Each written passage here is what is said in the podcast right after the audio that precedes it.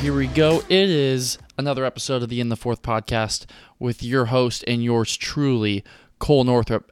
Man, we don't podcast for a couple days, and all of a sudden, all hell breaks loose in the sports world. We have the draft, we have quarterback controversy, quarterback drama that happened today on Tuesday, March 8th. I mean, my goodness, could it get of more of an explosive day than what happened today? We have Aaron Rodgers news, we have Russell Wilson news, we have Jordan Davis just taking over the draft. We have LeBron and the Lakers getting beat by who? The San Antonio Spurs? I mean, there's just so many things to get to. But this is where we're going to start today. The things that happen behind closed doors are the things that usually surprise people the most, right?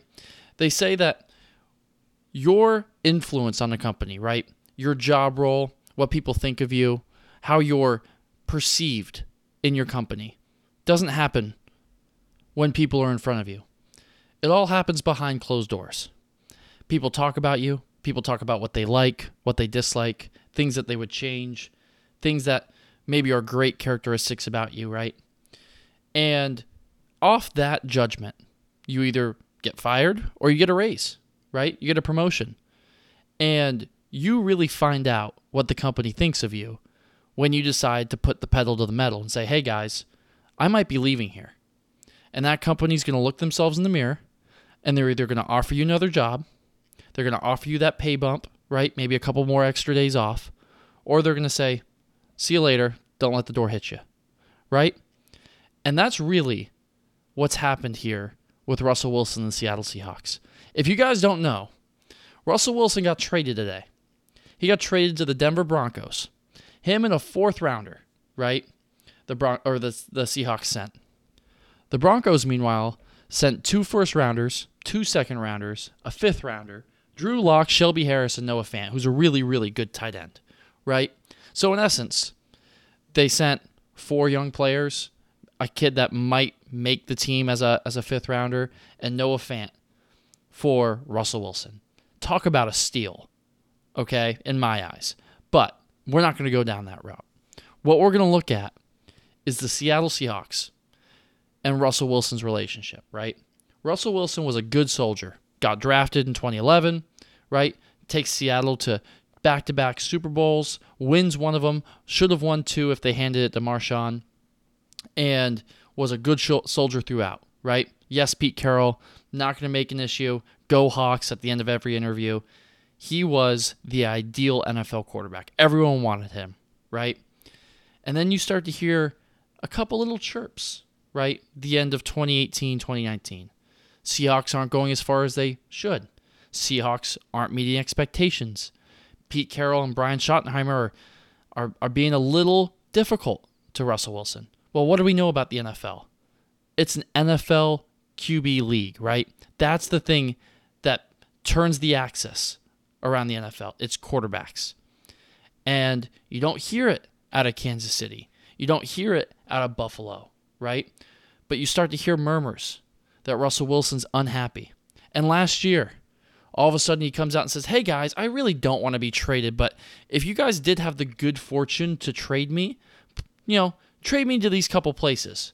Whether that's the Saints, whether that's the Raiders, whether that's the Jets, right? What do all those have in common? They're big cities, right? It's not Northwest Seattle who only get on TV because Russell Wilson's the quarterback. No, no. Those are big brands. They're bigger brands than Seattle. Russell Wilson's going to be seen. His wife Ciara is going to be seen, right? Without them, if they played bad, guess what? They're still going to be put on TV. And the Seahawks, over the course of the last 12 to 14 months, looked themselves in the mirror, just like your company would do you when you said, Hey guys, I might want out of here. And the Seahawks said, Hey, he's a generational quarterback. He's probably the best quarterback in the history of our franchise. Yes, sorry, Matt Hasselbeck, but we're going to get rid of him.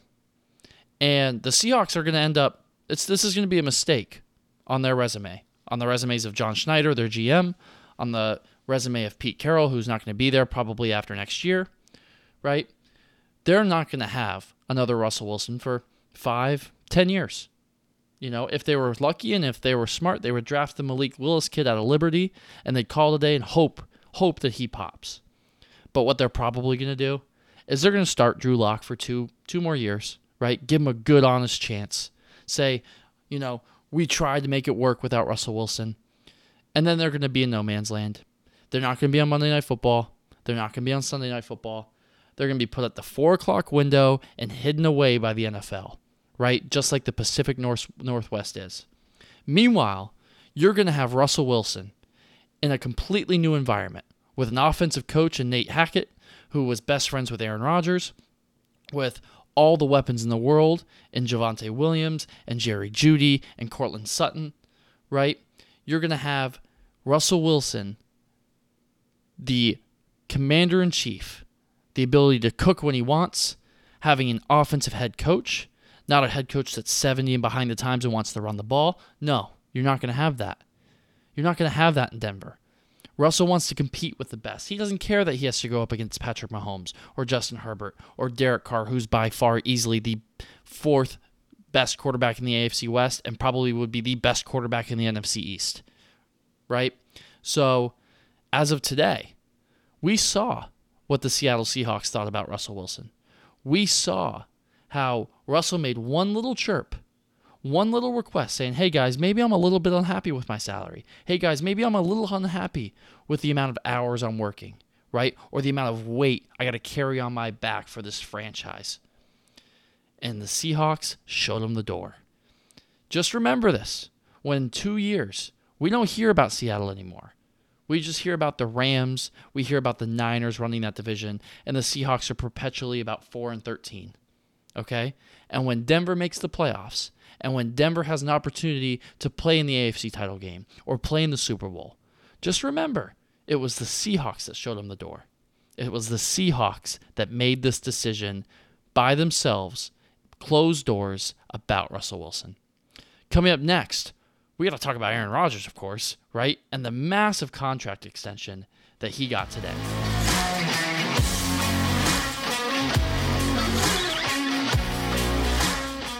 So when you look around the NFL and you look around all of sports and frankly all of society, right?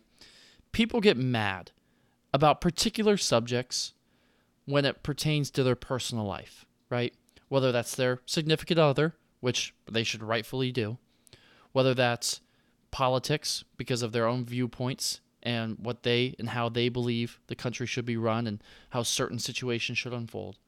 And lastly, money people get upset around the idea and the talking about how money is consumed, how money is spent, how much money you're making, right? That's why in the workplace, they don't they don't want you to talk about money.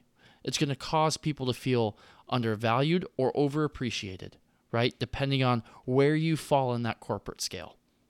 So, it's funny because when you look at Aaron Rodgers and the Green Bay Packers, he's made all of this hoopla in the past two, three, four years, right? About not getting enough help, right? Defense isn't good enough. Well, all of a sudden last year he has, you know, a top 10 defense, a really bad special teams, but a top 10 defense. Well, Aaron Rodgers doesn't have the weapons. Okay. Well, he has Aaron. He has he has Davante uh, Davante Adams, the best wide receiver in the game, probably because of Aaron Rodgers, partly. But the best wide receiver in the game. They go out, they draft an absolute hoss that is AJ Dillon. So now he's got probably a top five running back duo in the league, right? Behind Cleveland and, and others. So you can check that off the list. He's got a pretty good tight end in Robert Tonyan. Yes, he blew his ACL out. Rip Robert Tonyan, but pretty good halfway through the year. And he's got a pretty good offensive line. You know, David Bakhtiari, future Hall of Famers on it. He's got a couple good plug and play pieces that overall give him, you know, a top 10, top 15 offensive line to play with. So Aaron Rodgers looks around and says, okay, they kind of got me in checkmate here. Well, what's the next play? So all we heard this offseason was, well, Aaron, Aaron will come back, but Aaron will come back at the right price. That's the key. And if you don't match Aaron Rodgers' price, then he's going to go to Tennessee or he's going to go to Denver or he's just going to figure out a way to get out of town. He'll hell, he'll retire before he plays for the amount of money that he played for this year, being a back-to-back MVP. Right? So he decides today that the Green Bay Packers, if they were able to conjure up roughly, you know, $200 million, that, yeah, okay, I'll come back and play, but it's only going to be for four years. And I want to be the highest paid player at my position and, frankly, in the league. And the Packers did it. They did it because they looked themselves in the mirror and they said, Jordan Love's not our guy. We drafted him. We thought he was going to be able to replace Aaron Rodgers at this juncture in time, but he's not ready. That's a complete swing and a miss on a whiff by the Green Bay Packers front office, which historically has been pretty darn good. Okay? So, yeah, is it a bad optic that they didn't tell Aaron Rodgers about Jordan Love? Yeah, it is. And I bet you if they had the day over again, they would tell him. Okay? But they swung and they missed. And Jordan Love didn't work out. And now he's probably going to be on another team by the start of next season. But at the end of the day, Aaron Rodgers, it came down to money. He wanted to be the highest paid player, not only quarterback, but also in the league. That's what he wanted. And because he got it, now it's going to be smooth sailing. So when people in your office and people in sports, you know, start to make comments, start to make and do things that are maybe not in their usual actions, it's one of two things. It's organizationally they're upset and they want something different. They're trying to figure out a way out, or they want to be paid more. And Aaron Rodgers wanted to be paid more. We all know that he's boys with Matt LaFleur. We all know that he enjoys being around Davante Adams and David Bakhtiari and Aaron Jones, right? Hell, he was at David Bakhtiari's wedding last weekend. Okay? So we know organizationally they've made huge steps from where they were a year ago. He's now apparently he's able to be good friends with Brian Gutekunst, the Packers GM. So organizationally, that box is checked. It's not like Russell Wilson, where organizationally he was frustrated, right? Rodgers wanted to be paid, and Rodgers got his money, and now he's going to stay in Green Bay, and it's probably going to be the same old, same old. They go and they whip up on Detroit, and they whip up on Minnesota and Chicago for the next couple years, and they probably get bounced in the second round by a team that's a little bit tougher than them, like a Niners, like a Rams, like whoever else is going to come out of the NFC because it's so dang weak. But that's just going to be the story of Aaron Rodgers and the Green Bay Packers. So credit to him. 153 million guaranteed today to Aaron Rodgers. Probably got a 75 million dollar signing bonus. Credit to him. But just remember, when people do adverse things out of character, usually it's because of the organization or because of money. Coming up next, we got to talk about the star of the draft that is Jordan Davis, the defensive tackle, the mountain on skates.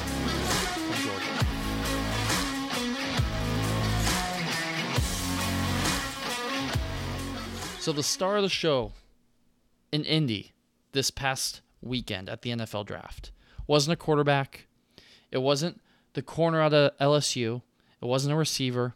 You know, it wasn't one of those Ohio State receivers, Chris Olave. It wasn't Jameson Williams, who's coming off an ACL. It was none of them. It was, frankly, the entire Georgia defense, right? They're going to have six of their seven front seven players drafted in the top 40, right? But one guy in particular, Jordan Davis, he's six foot six, 341 pounds, and he did things that physically shouldn't be humanly possible, right? So there's this composite score called an RAS score, a relative athletic score. So basically, the bigger and the faster you are, the slower you should be, right? Or the less explosive you should be because a human body shouldn't be able to do that, right? A guy at 5'8, 145 pounds should be able to run faster than a guy that's 6'6, 341 pounds, right? Well, this 6'6, 341 pounder, this absolute mammoth of a person, this really healthy young man, right? Decided to go out there and run a 4.78 40 yard dash. That's faster than Baker Mayfield. that's almost as fast as Keenan Allen, right? Who ran a 40 during their relative combines. That's insane to think about.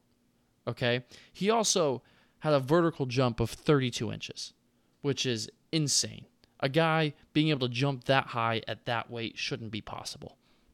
And lastly, and I think the most impressive thing that he did on Saturday was Jordan Davis had a 10 foot 3 broad jump. Not only was it more than a foot longer than any other previously recorded 300 pounder in combine history, but it was equal to what Chris Olave did in the broad jump as well from Ohio State, the receiver who's going to be a top 20 pick. That's what Jordan Davis was. Okay? And for context, this RAS score that Jordan Davis had, a 9.99, right? He the RAS has has 17,000 combine entries into their system. Okay? So 17,000 different players have been put into this RAS system. You know what Jordan Davis came out as? The number two player ever to be recorded. Number one was Calvin Johnson, and number two was Jordan Davis. How insane is that? Better than Cam, better than Odell, better than Josh Allen, better than Julio, all these guys. All of them. Aaron Donald, all of them. You name it. The only guy better than him was Calvin freaking Johnson, Megatron. So if you're an NFL team, this guy before the draft before the combine was predicted to be, you know, roughly that LA Chargers 17th pick overall range, right? Philly, Eagles, all the way down to the Bills at 25. That's was kind of the range that he was supposed to go in. But if you if you see these scores and you see this absolute freak of nature human being doing what he did on the field in Indy on Saturday night, and you don't rethink where you need to draft him if you're the Carolina Panthers in the top 10, if you're the New York Jets who have two top 10 picks, if you're the Giants who have Leonard Williams but have two top 10 picks and compare him with Leonard Williams, you need to reassess what you're doing as an organization because that guy, that guy is a freak. He's an absolute freak of nature. Okay? Th- he'd be a top 10 pick in my book, and I wouldn't think about it. Right? And people say, well, what's the knock on Jordan Davis? Oh, well, he only played 66% of the snaps at Georgia, right? He was a f- first down, second down guy. He would come out on third down. Well, you know what? If I was Georgia and I had 15 five star defensive players like they do, I would want to rotate my guys too because they're all damn good. So the entire Georgia defense rotated. It wasn't just Jordan Davis, okay? And Jordan Davis what it also shows you is he has untapped pass rush potential. So if you get him in an NFL system with a really good defensive line coach, he's going to cause some havoc. He's going to be able to learn and really be able to vault his skills from where they are in college. That's the upside. This guy could be more dominant than Aaron Donald. He's bigger, he's faster, he's he, he frankly he's probably stronger, right? This guy's doing things that a human shouldn't be able to do. I mean, if you're the Jags and you take him, I honestly I can't be mad. I can't be mad because he's going to be just sitting in the hole. If you told me he's a guaranteed 10 to 12 year starter, possible Hall of Fame, book it, lock it in, done. Right? I don't see how you can't take him. Now, Evan Neal's probably going to be their pick for the Jaguars, first overall. It makes sense. You got to protect Trevor Lawrence. But man, if you're Detroit and you're staring at Jordan Davis, ooh, it's tough to pass up with Justin Fields in the in the division, with Aaron Rodgers and immobile Kirk, Kirk Cousins in the division. It's tough to pass up. It's tough to do it. Same if you're Houston and you can go down the list and say, man, man, oh man, how do we miss this guy? Because if he's a freak, say for example, like DK Metcalf was his first year with Seattle, people are going to look at themselves and say, it was all right there. It was in Indy. We saw it in Indy. How did we not pick this guy? Right? I think his floor for the draft is the Chargers. I don't think the Chargers, I don't think he slides past the Chargers if he manages to get there. Why? Because we know the Chargers' run defense is just it's just really bad based off the defense that they play. Cover two, they want to live in a two high shell. They need to have run stuffers that are like Jordan Davis. So I don't think he gets past the Chargers at 17. But if you're every team, if you're the Eagles and you could pair him with Fletcher Cox, where he could learn from Fletcher Cox, right? You have three first round picks. I don't see how you don't do it. I mean, you get the back half years of Fletcher Cox, you get Jordan Davis, and you just replace him. And boom, you're good for another 10, 12 years with probably the best nose tackle in the game outside Aaron Donald, right? How dominant of a force that can be in today's NFL. So that guy's a freak. I am so excited to see where he goes. But if you would have told me that it wasn't the that it wasn't the quarterback position that would have made headwaves at at the NFL Combine, shout out Kenny Pickett's eight eight inch five hands or whatever it was, tiny hands Pickett. Um, I would have said you're lying. But you know what? That Georgia defense and Jordan Davis were on a different level. And congrats to him. I appreciate you guys tuning in on this Wednesday episode of the pod. And I'll talk to you guys real soon. Hopefully, breaking some. Here we go.